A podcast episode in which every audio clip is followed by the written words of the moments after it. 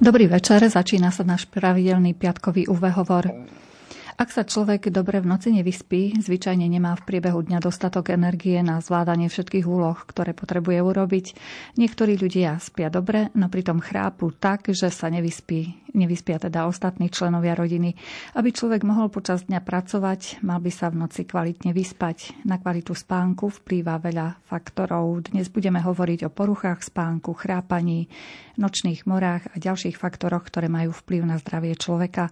Naše pozvanie do Košického štúdia Rádia Lumen prijal prednosta Ústavu lekárskej fyziológie Lekárskej fakulty Univerzity Pavla Jozefa Šafárika v Košiciach a viceprezident Slovenskej spoločnosti pre spánkovú medicínu Slovenskej lekárskej spoločnosti, pán profesor Viliam Donič. Vitajte u nás. Dobrý večer. Dobrý večer. Pozdravím všetkých poslucháčov Rádia Lumen.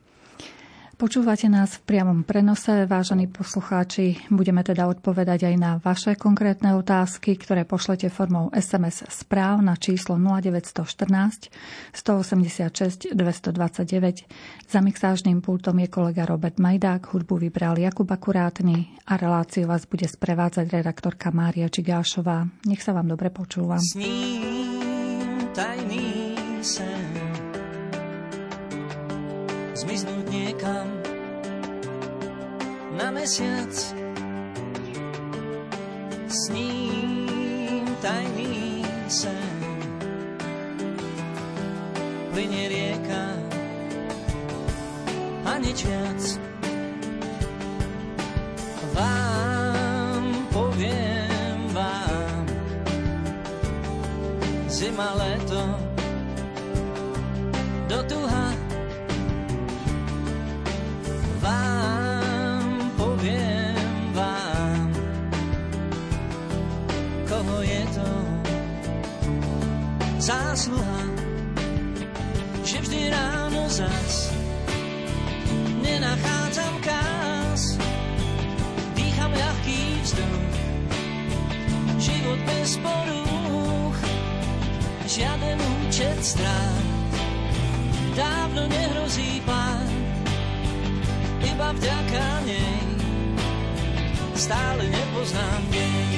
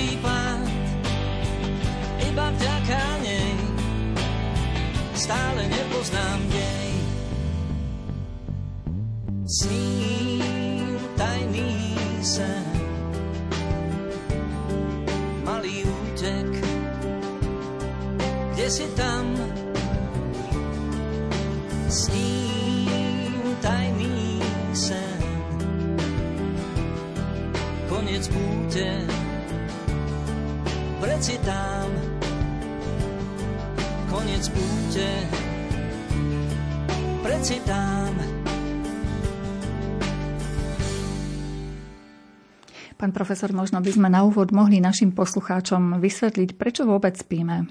Veď keby sme nespali, máme osem hodín k dobru na iné aktivity. Veľmi dobrá otázka a oveľa ťažšia odpoveď. Dodnes sa o tom vedci dohadujú. Čo je hlavný dôvod, prečo spíme? Jedna vec je, že vieme skôr to, čo sa stane, keď nespíme. A to, čo sa stane, keď nespíme, pozná každý na sebe, ako je unavený, vyčerpaný, nervózny, je väčší výskyt dopravných nehôd, ale aj iné zdravotné problémy, ktoré sa pridružia, ako je depresia, ako je vyčerpanosť, nevýkonnosť práci a podobne.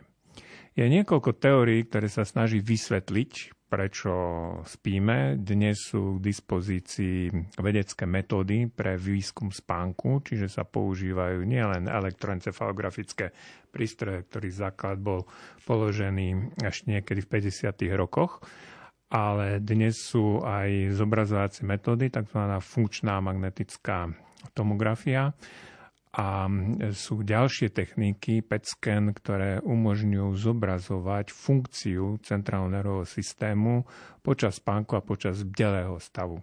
Je možné analyzovať metabolický obrad z glukózy v mozgu počas spánku, počas rôznych štádií spánku, a tam sa zistilo paradoxne, že počas spánku je vyššia spotreba kyslíka ako za bdelého stavu.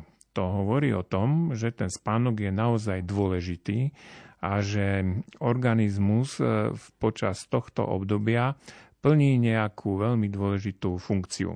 Inak by určite toľko energie na ten účel nevynakladal. Ďalšia otázka je, ako ten spánok, čo by sa stalo, keby sme spali kratšie, ako sme zvyknutí, tak to tiež vieme, že dĺžka spánku by mala byť viacej ako šesť hodín. U niekoho je tých šesť hodín ako dostatočnú, dostatočná doba a u niekoho ani osem hodín nestačí, alebo deväť hodín, čiže to, čo je nad desať hodín, to už sa považuje za patológiu a to medzi tými šesť a desať sa považuje ako za ten normálny fyziologický rozptyl v populácii. Zrejme je to dané geneticky. Sú ľudia, ktorí sú odolnejší voči nedostatku spánku ako druhí. U niekoho je zvýšená citlivosť na skrátenú dobu spánku už pri prechode z letného na zimný čas. A teda opačne, zo zimného na letný. A keď sa skracuje tá doba spánku. Hej. Paradoxne nechýba nám, keď spíme o tú hodinu dlhšie pri prechode z letného na zimný čas, to ako organizmus nevníma ako nejakú poruchu alebo chybu. Ale keď sa skráti ten čas spánku, aj v takomto prípade, tak sa človek cíti nesvoj a má pocit, ako keby tie vnútorné biologické hodiny neboli dostatočne synchronizované s intenzitou slnečného svetla, ako sme o tom minule hovorili. Ďalším problémom je, že niektorí vedci sa domnievajú, že počas spánku dochádza ku očisťovaniu centrálneho systému, zbavovaniu sa odpadových produktov. A majú na to niektoré dôkazy, ktoré hovoria o tom, že napríklad sa akumuluje patologické proteíny, ktoré sú v mozgu prítomné napríklad pri Alzheimerovej chorobe.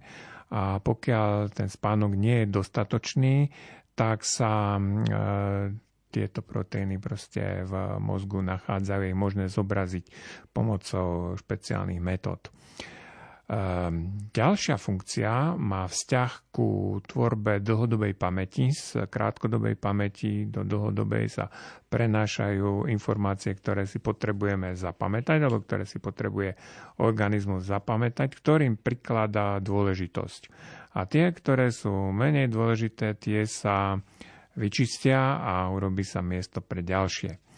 Čiže tá krátkodobá pamäť, tá je obmedzená svojou kapacitou, kdežto dlhodobá pamäť, tá, zdá sa, nemá žiadne limity. A čo sa týka spánku, ako nedostatku spánku, vieme u novorodencov, ktorí trpia od narodenia um, takou chronickou nespavosťou alebo poruchou spánku, tak do niekoľkých týždňov zomru. Čiže ten spánok je dôležitý a dôležitý aj z toho hľadiska, že nie len človek, ale aj všetky cicavce, dokonca aj iné živočichy, ktoré majú nervovú sústavu, tak vykazujú známky aktivity a teda bdelosti alebo tej spánkovej aktivity v takejto cirkadiálnej rytmicite. Čiže je to fenomén, ktorý je dôležitý a ktorý je spoločný pre rôzne živé organizmy. Práve som hľadala otázky, pretože viem, že minule nám prišli také zaujímavé otázky od poslucháčov, ale sme ich nestihli ešte odpovedať. A tie sa týkali napríklad učeniu v hladine alfa, že či to môže pomôcť podľa vášho názoru pri zaspávaní. No, áno, sú rôzne metódy, ktoré navodzujú tú hladinu alfa, jednak meditačné metódy a e, mali by viesť k lepšiemu zapamätávaniu sa. A, avšak tie tréningové metódy na lepšie si zapamätávanie látky alebo, alebo čísel e, sú skôr tak zamerané na rôzne techniky, ako si zlepšiť pamäť. Samotný spánok určitým spôsobom napomáha k fixácii a vytváraniu tej dlhodobej pamäti. Hladina alfa je typická svojim elektroencefalografickým záznamom, ktorý hovorí o tom, že ten človek ešte nespí, ale je aspoň v relaxovanom stave.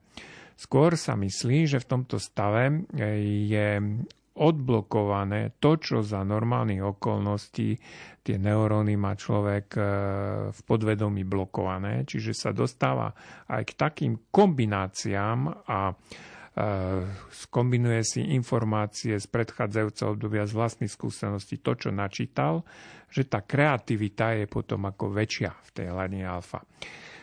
Sú popísané prípady z histórie, kedy niektorí vedci prišli na tie najdôležitejšie svoje objavy práve počas spánku alebo počas takejto meditácie v hladine alfa.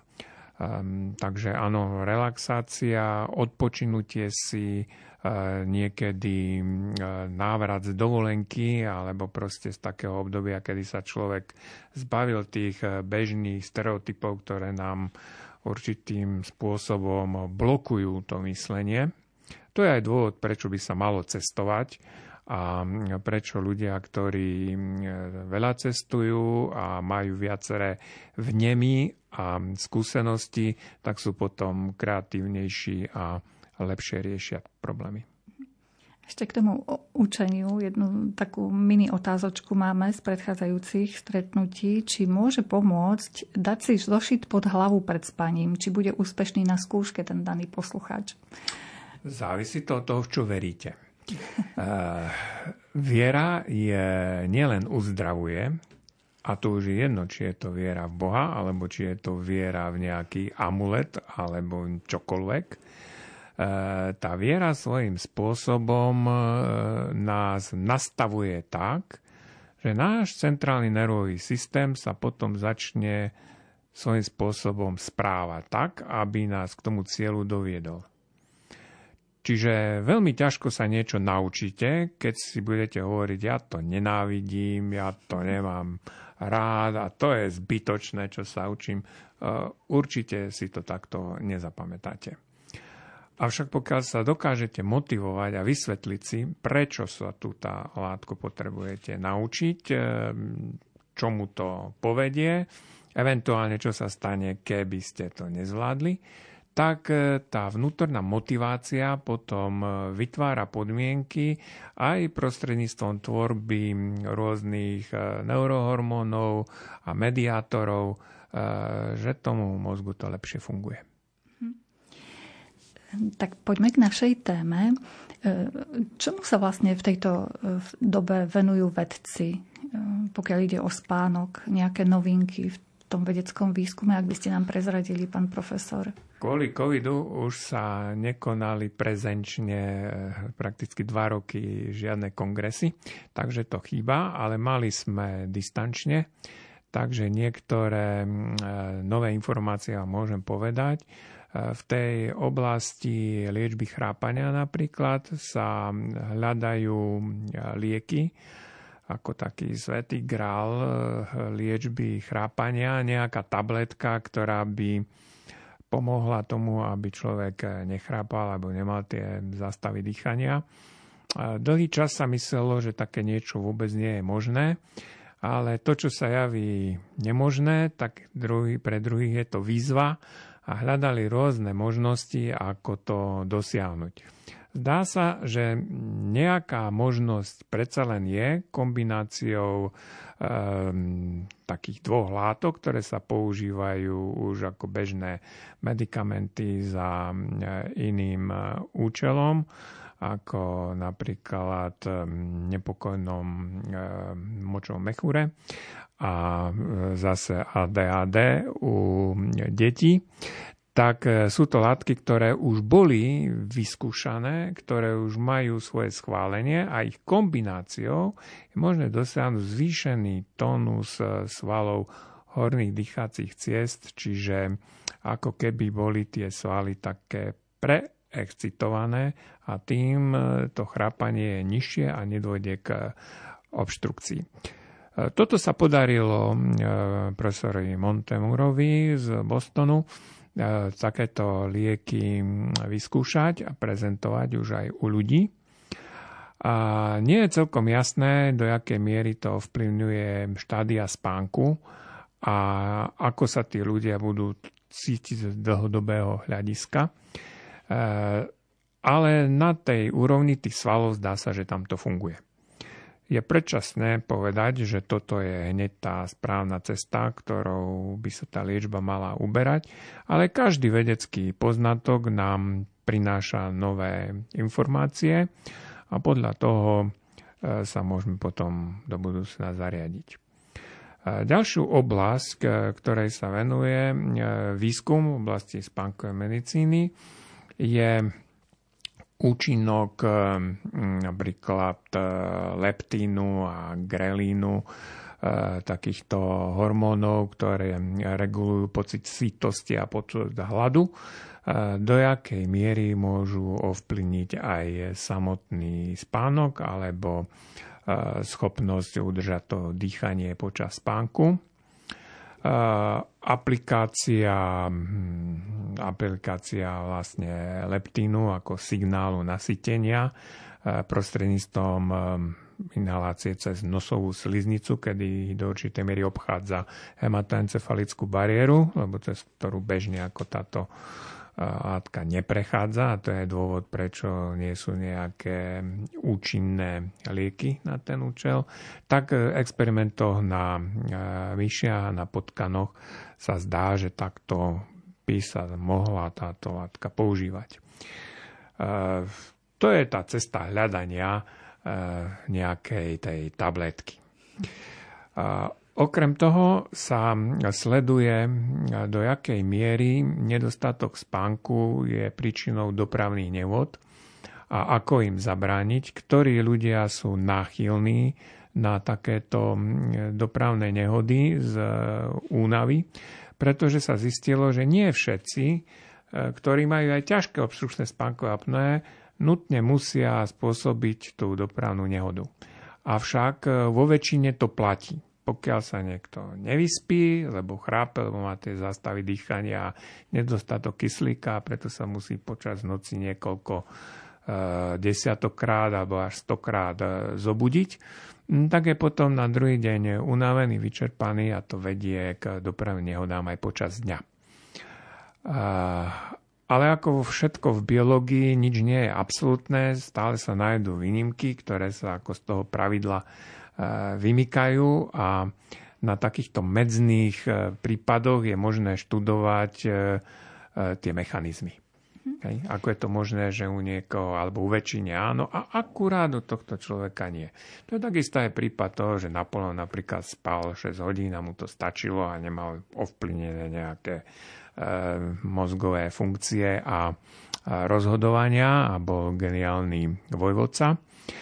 Tak to je tiež prípad, že tie extrémy v biológii sú. To by, sme, to by ste mali zistiť, prečo mohol spadť len tak maličko a bol výkonný. Je to dané zrejme tou genetickou predispozíciou. Tie mikrospánky, ktoré majú vodiči, keď sa teda dobre nevyspia, to je ako prvá fáza už spánku? Alebo čo to je vlastne ten mikrospánok? Mikrospánok znamená náhlu stratu vedomia, to znamená náhle zaspanie. Aj objektívne na elektroencefalografickom zázname je možno vidieť, že ten mozog ako keby na určitú krátku dobu e, upadol do spánku. Vtedy dôjde ku relaxácii svalov a neudrží volant. Aj keď to trvá, len preto sa to má mikrospánok, lebo to trvá niekoľko zlomok sekundy. Aj to stačí na to pri takej rýchlosti sto tridsať kilometrov za hodinu na diaľnici, aby sa dostal mimo vozovky. Takže áno, je to taký prejav. A kedy vzniká? No vzniká práve predchádzajúcej spánkovej deprivácii alebo nekvalitnom spánku predtým. Z toho potom vyplynuli aj tie legislatívy, e, tachografy a povinné, e, od, povinný odpočinok pre vodičov kamionov a autobusov a, no a napriek tomu viete, že stále sú havárie a, a, a ľudia zomierajú na cestách k moru. Zrejme tým, že každý človek je iný. Možno niekomu stačí tých osem hodín a niekto potrebuje viac. Áno, tá je... rezistencia voči nespavosti je individuálna, tak ako sa vyberajú kozmonauti pre špeciálne svoje e, biologické schopnosti, a nielen mentálne, ale aj fyzické. E, takisto ak sa, ako sa vyberajú ľudia do tímov podľa toho, aké majú svoje založenie, tak takisto sa dajú vybrať aj ľudia, ktorí sú odolnejší a rezistenčnejší na nedostatok spánku a zasa ľudia, ktorí sú veľmi vulnerabilní. A je šanca, pán profesor, že sa uskutočnia v tomto roku nejaké medzinárodné konferencie alebo kongresy, ktoré ste mali pravidelne? Uh, áno, teraz už tá šanca je. Už aj niektoré kongresy začali, napríklad uh, diabetologický kongres uh, American Diabetology Association alebo uh, Society v uh, New Orleans. Uh, a ďalšie kongresy sa plánujú. Ono distančne sa to veľmi pekne povie, že sa zorganizuje kongres, ale ten organizátor toho kongresu z toho má veľmi málo.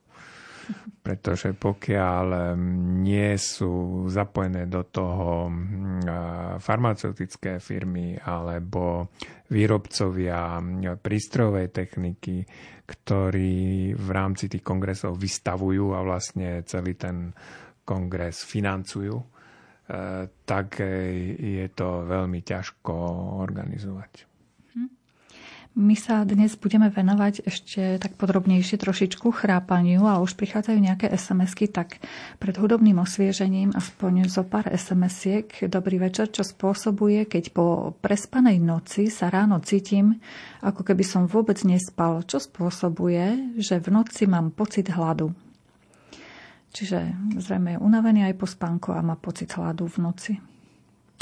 Ten pocit hladu môže byť zapričinený rôznymi mechanizmami. Môže to byť určitá hypoglykémia, nedostatok krvného cukru, ktorý vyvolá pocit hladu. Preto by sme potrebovali anamnesticky viacej, na jaké ochorenia sa dotyčný lieči. Sú ľudia, ktorí počas spánku vstanú a nekontrolovateľne idú do chladničky, z nej si vyberú, zjedia a ráno a potom sa čudujú, že priberajú na telesnej hmotnosti a, a ani si to nevedomujú, že do tej chladničky chodia. Čiže aj takéto prípady sú. Ale ten pocit hladu môže súvisieť aj s tým, že keď človek v tej posteli bojuje o kyslík a tie svaly spotrebujú viacej energie á té pé, takže ten hlad sa proste dostaví. A ďalšia vec je, aké sú vôbec návyky človeka. tri hodiny pred spánkom by nemal jesť. Vo večerných hodinách sa neodporúča jesť preto, lebo sa viacej ukladá do formy tuku to, čo zjeme proste v noci. A kto si chce kontrolovať telesnú hmotnosť, tak by mal toto dodržiavať. Ďalšia otázka. Spím sedem až osem hodín, ale ráno sa cítim unavený. Trvá to viac rokov. Predtým som bol ráno svieži, nemal som ani úraz, ani chorobu. Podpísaný je poslucháč Jan, sedemdesiatpäťročný. Takže podobný prípad. Áno, ale tu treba povedať, že s vekom sa tá kvalita spánku zhoršuje. Čiže už po šesťdesiatke sa začína zhoršovať a po sedemdesiatke ešte viac. Skracuje sa štádia spánku, napríklad štádium REM. Takže tento človek môže mať pocit, že ten spánok nie je kvalitný, aj keď z hľadiska časového by sa zdalo, že spí dostatočne dlho. Čiže na kvalite spánku závisí to, ako trvajú jednotlivé fázy spánku. A s vekom sa táto architektonika narušuje a to sa dá, aj sa zistilo na veľkých súboroch, že je to proste tak. A dá sa nejako pomôcť tomu problému? Uh, jedným z riešení v poslednej dobe je melatonín. Uh, používal sa aj počas covidu, lebo je to antioxidant a svojím spôsobom imunostimulans. Nie je to práve hypnotikum, je to liek, ktorý skôr synchronizuje tie biologické hodiny s intenzitou slnečného svetla, pretože je to prirodzený hormón, ktorý sa vylučuje počas spánku a je vlastne aktívny počas spánku a počas dňa sa ako pripravuje tá jeho produkcia. On sa v malom množstve produkuje počas dňa, ale nemôže sa uplatniť, pretože dopad fotónov na sietnicu blokuje mechanizmus jeho účinku. Až keď nastane tma, tak až vtedy sa uplatní a navodí spánok. Preto by sme mali spať v tmavej miestnosti, dostatočne chladnej miestnosti, tichej miestnosti. To patrí ako k tej spánkovej hygiene. A to vieme aj teraz v letnom období, keď je príliš horúco, tak sa nám ťažko spí, lebo telesná teplota, keď poklesne, tak to je signálom pre organizmus, že mal by spať. A preto sa dáva aj tá horúca sprcha, ktorá uvoľní cievy, ktoré potom vyžieria viacej tepla do okolia a tak sa organizmus paradoxne ochladí, čo by ste si mysleli, že sa vlastne od tej sprchy zohreje. Ale opačne to pôsobí. Čiže kto chce zaspať, radšej teplú sprchu nech si dá. No, teplú sprchu pred spánkom. Aj to, že skoro ráno už je svetlo, tak aj to môže na niektorých takých ľahkých spáčov pôsobiť. Uh, áno, tak iné je to svetlo v zime a iná je dĺžka dňa, hej, ako to. Ale keď sa zase porovnáva napríklad okolo rovníka, kde je to rovnako dlho, tak aj tam je ten biorytmus osem hodín spánku. Takže my teraz ponúkneme hudobné osvieženie našim poslucháčom. Ak máte nejaké otázky na pána profesora, píšte ich formou es em es správ na číslo nula deväť jedna štyri, jeden osem šesť, dva dva deväť.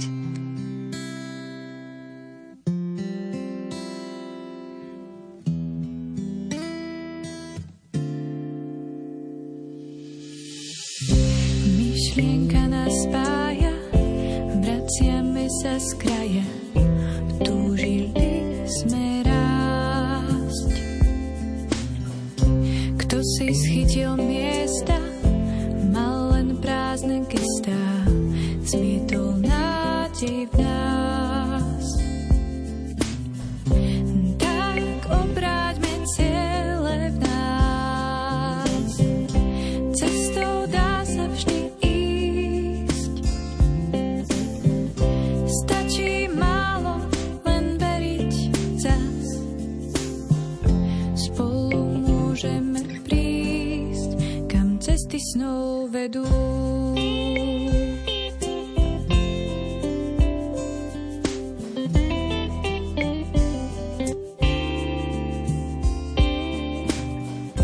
Život dejiny píše, my hľadáme len skrýše, tajíme strach nás. Snáď raz slnko vyjde, verím, že to príde. Svet má mnoho krás. Tak obráťme ciele v nás. Cestou dá sa vždy ísť. Stačí málo, len veriť zás. Spolu môžeme prísť, kam cesty snou vedú.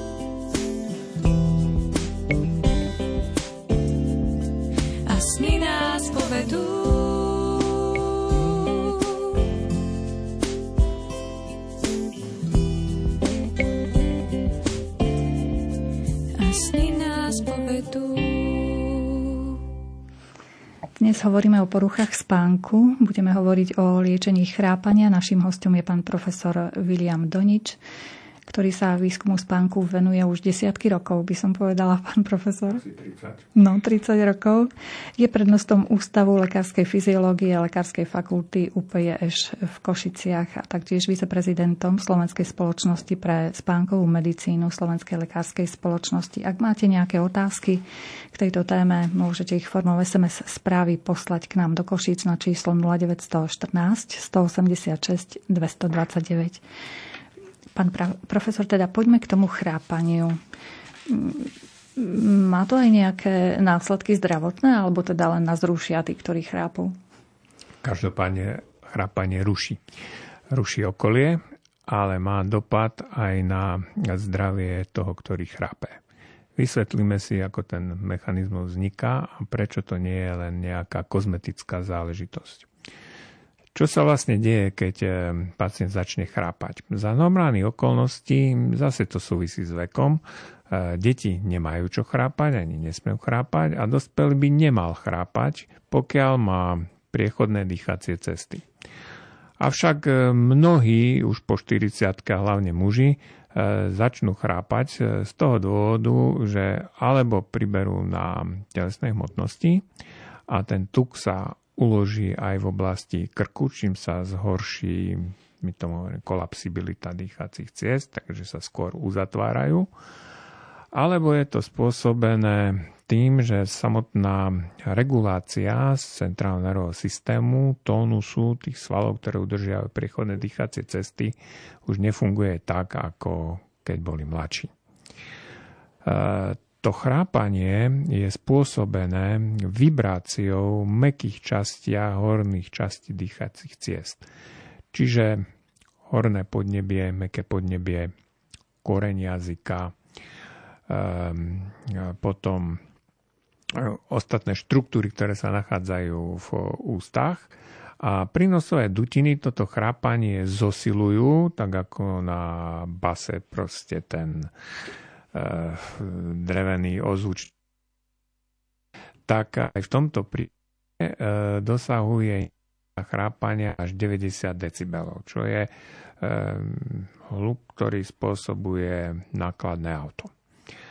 No, takýto zvuk je nepríjemný pre okolie, aj pre susedov. Dochádza ku vibráciám stien alebo samotné poháre sklenené vo vitrine začnú vibrovať. No ale má to dopad aj na samotného pacienta, pretože tieto silné vibrácie zdá sa, že poškodzujú vnútornú výstelku ciev, hej, karotid. Takže takýto chrapač je skôr náchylný k tomu, že vznikajú zhrubnutia steny cievy na krčniciach, ktoré sa potom ľahšie uzatvárajú, lebo sa tam ukladá proste kalciové ióny a tým pádom vzniká predčasná mechanicky spôsobená ateroskleróza. Chrápanie je samozrejme zvukový fenomén, ale je to predstupeň tzv. Obštrukčného spánkového apnoe, pretože samotné chrápanie prechádza v tých ďalších štádiách do uzáveru dýchacích ciest. Čiže najprv je zvýšené chrápanie, pretože sa zúži priechod dýchacích ciest a to vedie k zvýšenej rýchlosti prúdu vzduchu, ktorý rozvibruje tie mäkké časti tkaniva, podobne ako e, zástava vo vetre. Keď počujete, jak trepoce, tak podobne aj tieto mäkké štruktúry sa rozvibrujú. Preto, keď dôjde ku dilatácii, k rozšíreniu týchto dýchacích ciest, či už aplikáciou pozitívneho tlaku do dýchacích ciest alebo to stimuláciou cez tie nové medikamenty, tak tá rýchlosť poklesne a vibrácia sa zastaví a samotné to chrápanie je menej intenzívne. Pokiaľ dôjde k uzáveru dýchacích ciest, je to veľmi ťažko počas spánku obnoviť, pretože mechanicky uzatvorí vchod do dýchacích ciest, do tracheí, e, zapadajúci koreň jazyka a vzduch sa nedostáva do pľúc a tým chýba kyslík. Počas spánku si to človek neuvedomuje a je odkázaný na poplachový systém cez chemoreceptory, ktoré merajú množstvo kyslíka v krvi a hladinu cé o dva. A keď sa zistí, že je to už nízka hladina kyslíka, tak sa spustí všeobecná poplachová reakcia, ktorá vedie ku zostupu srdcovej frekvencie, ku prebudeniu zostupu krvného tlaku. A toto sa môže diať aj tristokrát za noc, lebo tá, ten uzáver dýchacích ciest sa na chvíľku uzavrie, takto sa náhle zobudí z toho a potom obnoví sa dýchanie, zase po chvíli upadne do toho istá, takto sa to cyklicky opakuje.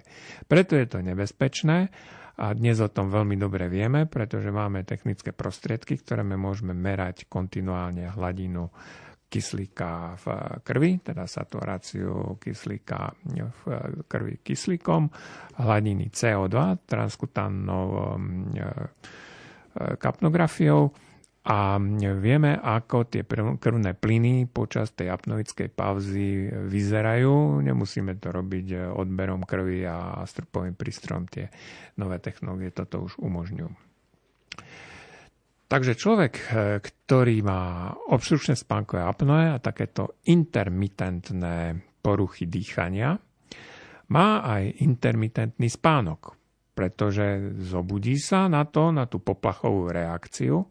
Pokiaľ sa nám podarí včas zasiahnuť, že sa nestihne ešte zobudiť, tak ho vieme jemným spôsobom cez to preniesť. To je systém napríklad tej našej elektrické aurikulárnej stimulácie, ktorou jedným elektrickým impulzom zvýšime tónus dýchacích ciest s reflexným mechanizmom a nedôjde k tej pravej obštrukcii, ktorú odstránime skôr, než by sa mohol kompletne uzavrieť ten vchod do dýchacích ciest. E, ťažšie sa rieši, keď už ten e, koreň jazyka zapadne, pretože bez zobudenia e, sa dýchanie neobnoví. E, človek je vystavený aj rizikám poruch srdcového rytmu v tomto prípade, pretože vzniká náhle zostup hladiny cé o dva v krvi, tzv. Hyperkapnia a tým aj acidóza, ktorá ovplyvní generovanie srdcového rytmu a vôbec funkciu prevodového systému na srdci, tak sa môže stať, že takto človek môže dostať fibriláciu komôr a môže sa srdiečko zastaviť. Nie je to také nie celkom časté, pretože keď sa zistí, že človek zomrel v posteli bez nejakých zjavných príčin, tak sa to poväčšine uzavrie, no tak zomrel na infarkt myokardu. A pokiaľ neboli výsledky zo spánkových laboratórií, tak sa to aj dalo akceptovať, pretože na tom srdiečku sa stále niečo nájde. Ale boli prípady, aj my sme mali taký prípad, kedy prvotná bola zastava dýchania a až potom sa zastavilo srdiečko, ktoré sa podarilo elektrostimuláciou, to znamená defibriláciou, znova obnoviť srdcovú činnosť a tento človek sa z toho dostal. To je náš konkrétny prípad, ale takých vo svete popísaných veľa. A to hovorí o tom, že pri obštručnom spánkovom apnoe dochádza k funkčným poruchám dýchania, ktoré môžu mať potom následok až smrť v prípade takejto kombinácie s poruchami srdcového rytmu. Aké možnosti liečenia existujú, pán profesor? Čo sa dá robiť proti chrápaniu? K tomu sa tiež dostaneme, ale ešte je dôležité povedať, že toto je len špička ľadovca, tá zástava dýchania, poruchy srdcového rytmu. A na toto naväzuje celý rad ďalších endokrinných problémov, pretože keď sa dostatočne nespí a tie štádia spánku neprebehnú ako majú, takzvaný spánok pomalých vln alebo slow sleep, tak niektoré hormóny sa vôbec nevylučujú alebo sa vylučujú v menšej miere. A to vedie k poruchám endokrinného systému. Takto býva vzťah medzi cukrovkou a poruchami dýchania počas spánku, kde ten vzťah je zrejme obojsmerný. Aj samotná cukrovka môže spôsobovať tzv. neuropatiu, periférnu neuropatiu, ktorá zase spôsobuje to, že tie svaly, ktoré udržiavajú priechodnosť dýchacích ciest, nie sú správne stimulované a viacej takýto človek chrápe a má zástavy dýchania, skôr sa u neho tie dýchacie cesty uzavrú. Na druhej strane tá stresová reakcia vedie k inzulinovej rezistencie a tá sa prejaví potom neúčinnosťou inzulínu a hyperglykémiou, čo je vlastne príznakom diabetu druhého typu. U prvého typu tam je to ten mechanizmus iný, tam je to na autoimunnom v základe, kedy dôjde k poškodeniu samotných Langerhansových ostrovčekov, ktoré produkujú inzulín. Um, takže to je ďalšia oblasť, ktorá sa dotýka endokrinného systému. Ale dnes vieme, že sa spánkové apnoe alebo obštručné spánkové apnoe dotýka všetkých oblastí medicíny, tak ako ich poznáme od psychiatrie cez gynekológiu, pretože aj v tehotenstve môže byť obštručné spánkové apnoe, či už s prievodným znakom preeklampsie, alebo môže poškodzovať samotný plod, pokiaľ sú obezné budúce mamičky, ohrozujú tým nie len seba, ale aj svoje ešte nenarodené dieťa, alebo hypoxia potom vplýva na obidvoch. Takže aj v tomto prípade sa používajú cé pé á pé prístroje, ktoré udržiavajú priechodné dýchacie cesty, aby mohli dýchať.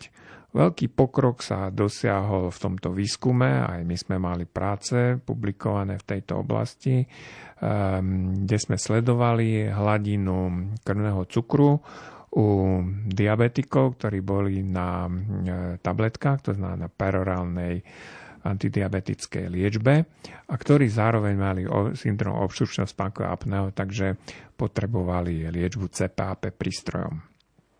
Na e, pomocou špeciálneho monitora, takzvaného kontinuálneho monitora, monitora glykémie, e, ktorý merá v interstíciu hladinu krvného cukru pomocou zavedenej elektródy na oxidázovom princípe, čiže čím je tam viacej cukru, tak tým viacej sa generuje elektrický prúd a ten sa potom vyhodnocuje a prístroj takto určuje hladinu glukózy. Pomocou tohto prístroja vieme online vidieť krivku bez toho, aby sme museli si píchať do prsta, čo nepripadá do úvahy počas spánku. V minulom období sa robili heroické výskumy, že bola zavedená kanila do proste cievneho systému a odoberali sa počas spánku vzorky krve a tie sa analyzovali. Hej. Ale dnes to komfortne merajú tieto glukózové senzory, čo vlastne predstavuje tú revolúciu v diabetológii. No tak sa vám podarilo ukázať, že aj keď človek počas spánku nemá príjem potravy a nemal by mať dôvod na to, aby vznikali nejaké výkyvy v hladinách krvného cukru, ak má obštrukčné spánkové apnoe, tak tie výkyvy krvného cukru sú veľmi významné. To vidno na tom zázname. A pokiaľ sme takýmto pacientom dali cé pé á pé prístroj a zbavili ich toho stresu z nedostatku kyslíka, tak aj tá hladina toho krvného cukru sa vyrovnala, normalizovala. Tie mechanizmy, ktoré vedú k zvýšenému zostupu krvného cukru, to sú známe. Pri strese dochádza ku zostupu krvného cukru, pretože hormóny ako kortizol a ako adrenalín a noradrenalín, teda stresové hormóny, vedú organizmu ku štiepeniu glykogénu na glukózu a tým pádom stúpa krvný cukor. Pretože za normálnych okolností pri týchto poplachových reakciách sa predpokladá, že organizmus pre boj a útek bude potrebovať tú glukózu. Ale to, čo sa deje počas spánku, nemá čo bojovať, nemá s kým bojovať a napriek tomu sa táto všeobecná poplachová reakcia spustí. To má potom dopad pri takýchto opakujúcich sa stresov, že sa fixuje vysoký krvný tlak. Čiže súvis medzi hypertenziou a obštrukčným spánkovým apnoe bol preukázaný. Dokonca tí pacienti, ktorí sú liečení na trojkombinácia antihypertenzív, že im nič nezaberalo, pokiaľ im dáme cé pé á pé prístroj, tak môžu zredukovať alebo dávku tých antihypertenzív, alebo im stačí jedno, nepotrebujú tú trojkombináciu.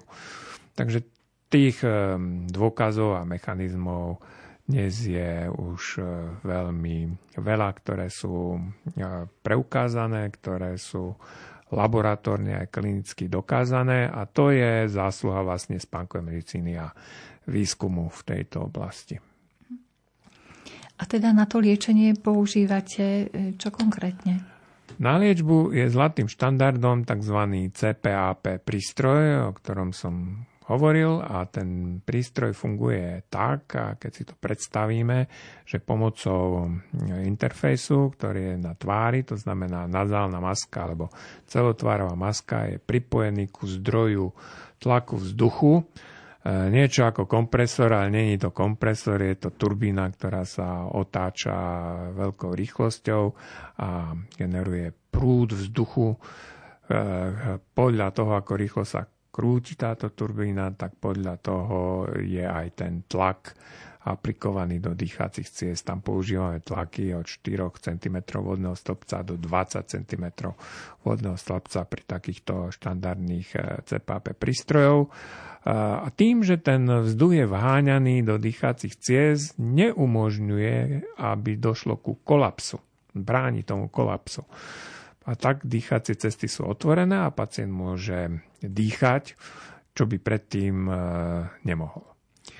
S touto metódou prišiel profesor Colin Sullivan z Austrálie, zo Sydney. Mal som možnosť navštíviť jeho laboratórium osobne. Poznáme sa osobne z kongresov a prostredníctvom môjho mentora, profesora Tomoriho, ktorý s ním pracoval v Oxforde, tak sme nadviazali spoluprácu s ním a mali sme niektoré možnosti, ktoré bežne ľudia nemali. Prichádzajú otázky a niektoré aj k tomu chrápaniu, či by ste poradili niečo na domáce použitie. Existuje nejaký mini prístroj? To je na domáce použitie. Aha. Tieto C P A P si pacient aplikuje doma sám, má to na nočnom stoliku a si to aplikuje sám. Môžeme hovoriť aj o ďalších metódach, lebo tých metód je celá rada. Prvá je zmena životosprávy. To znamená, kto chrápe a má nadváhu, tak potrebné je zredukovať tú nadváhu a môže toto stačiť. päť kilogramov, keď schudne, pokiaľ má to B M I vysoké, tak potom to stačí a nepotrebuje žiadny prístroj. Pokiaľ to nepomôže, alebo nie je schopný schudnúť, tak tou metódou voľby je práve ten C P A P prístroj, mechanizmom, ako sme si vysvetlili. Ďalšia možnosť je intraorálne aplikátory, ktoré robia stomatológovia, zubári. Ten sa zakladá medzi horné a dolný rad zubov a tlačí sánku smerom dopredu. Keď vyťahneme sánku smerom dopredu, tak uvoľníme zadné, zadný priestor, čiže do dýchacích ciest je väčší priestor, kde môže vzduch prúdiť a ten koreň jazyka menej má šancu zapadnúť. Čiže aj to chrapanie je menej intenzívne alebo vôbec, takže aj takéto možnosti liečby sú. E, problémom, každá metóda má svoje pre a proti. E, pri týchto aplikátoroch e, je potrebné urobiť ten aplikátor špeciálne pre konkrétneho pacienta, podobne ako sa robia zubné protézy. Sú aj konfekčné tieto aplikátory, ktoré tak nahrubo sa dajú použiť. Sú aj metódy, kde tá sánka je ťahaná iným mechanizmom smerom dopredu. Skúšajú sa bezkontaktné elektrické stimulátory, ktoré draždia glosofaringálny nerv, ktorý ťahá koreň jazyka smerom von. Bez toho, aby sa musela robiť nejaká operácia, cez kožu sa ten stimulátor proste priloží a aplikuje tak pod bradu. Ďalšie metódy sú elektrostimulačné, kedy sa nasadí stimulačná elektróda priamo na vypreparovaný nerv a niečo ako pacemaker, ako kardiostimulátor, ale toto je stimulátor vlastne svalov jazyka, sa ten jazyk tlačí smerom dopredu a tým uvoľňuje dýchacie cesty. Takže už ten arzenál sa rozšíril aj pre to elektrostimulačné metódy. Na Slovensku, možno, že našťastie, toho máme minimum, pretože jedna takáto operácia, a to myslím, by vystrelo zdravotné poisťovne, ale v Nemecku to bežne robia. dvadsať tisíc eur stojí operácia, počas ktorej sa nasadí ten, tá elektroda na ten príslušný nerv. Um, referujú o tom na tých kongresoch, o tých výsledkoch. Keď sa to dobre nastaví, vraj to funguje a tí pacienti sa majú akože lepšie. Um, Isté, že keď máte elektrodu nasadenú okolo nejakého nervu, ten nerv môže byť časom to stimuláciou poškodzovaný a vlastne ten druhý nerv mať nebudete. Čiže takéto invazívne metódy, ja nie som zástancom takýchto metód. My sme vyvinuli vlastnú metódu elektrostimulačnú, ale tá je neinvazívna, to znamená, aplikujeme elektrodu na špeciálny bod v ušnici. Je možné, že tam bude aj viacero iných bodov, ale nám sa podarilo identifikovať jeden, ktorý je funkčný.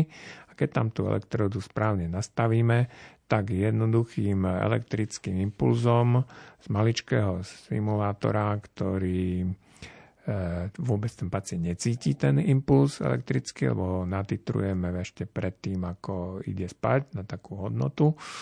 No potom si to môže aplikovať doma.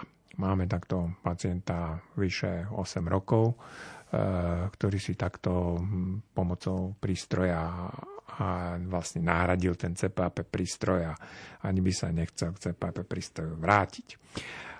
No, tak to je tiež taká možnosť, ako udržať priechodné dýchacie cesty a otvára to nový prístup, pretože predtým sa po- nepredpokladalo, že je možné neinvázívne z vonkajšieho prostredia ovplyvniť činnosť centrálneho generátora respiračného rytmu. To znamená štruktúry v mozgovom kmeni, ktoré sú zodpovedné na to, že dýchame. A jedna vec je urobiť stimuláciu bránice, aby sa bránica pohybovala. A druhá vec, tie pridružené svaly, ktoré sú utlmené a relaxované počas spánku. A my vlastne týmto impulzom zrušíme tú, ten kolaps tých svalov a spravíme ich aktivnejšími. Urobiť to tak, aby ste toho pacienta zároveň aj nezobudili, to je práve tá veda, a pracovali sme na tom šesť rokov, pokiaľ sa nám na to prišlo, podarilo prísť, ako to správne urobiť. No.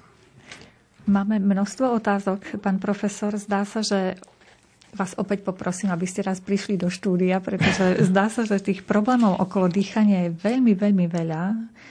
Aj es em esiek už prišlo veľa a súčasne nám končí dnešná relácia, takže v tejto chvíli by som už chcela len povedať našim poslucháčom, že našim hosťom bol prednosta Ústavu lekárskej fyziológie Lekárskej fakulty Univerzity Pavla Jozefa Šafárika v Košiciach, viceprezident Slovenskej spoločnosti pre spánkovú medicínu, pán profesor Viliam Donič. Som rada, že ste svoj čas venovali našim poslucháčom. Ďakujem za zaujímavé informácie. Ďakujem pekne a všetkým poslucháčom Rádia Lumen za pozornosť. Som veľmi rád, že máme možnosť o týchto veciach hovoriť, pretože bežne do médií sa takéto veci nedostanú, asi nie sú atraktívne, ale ľudia, ktorí majú tento zdravotný problém, tí asi vedia, o čom hovorím.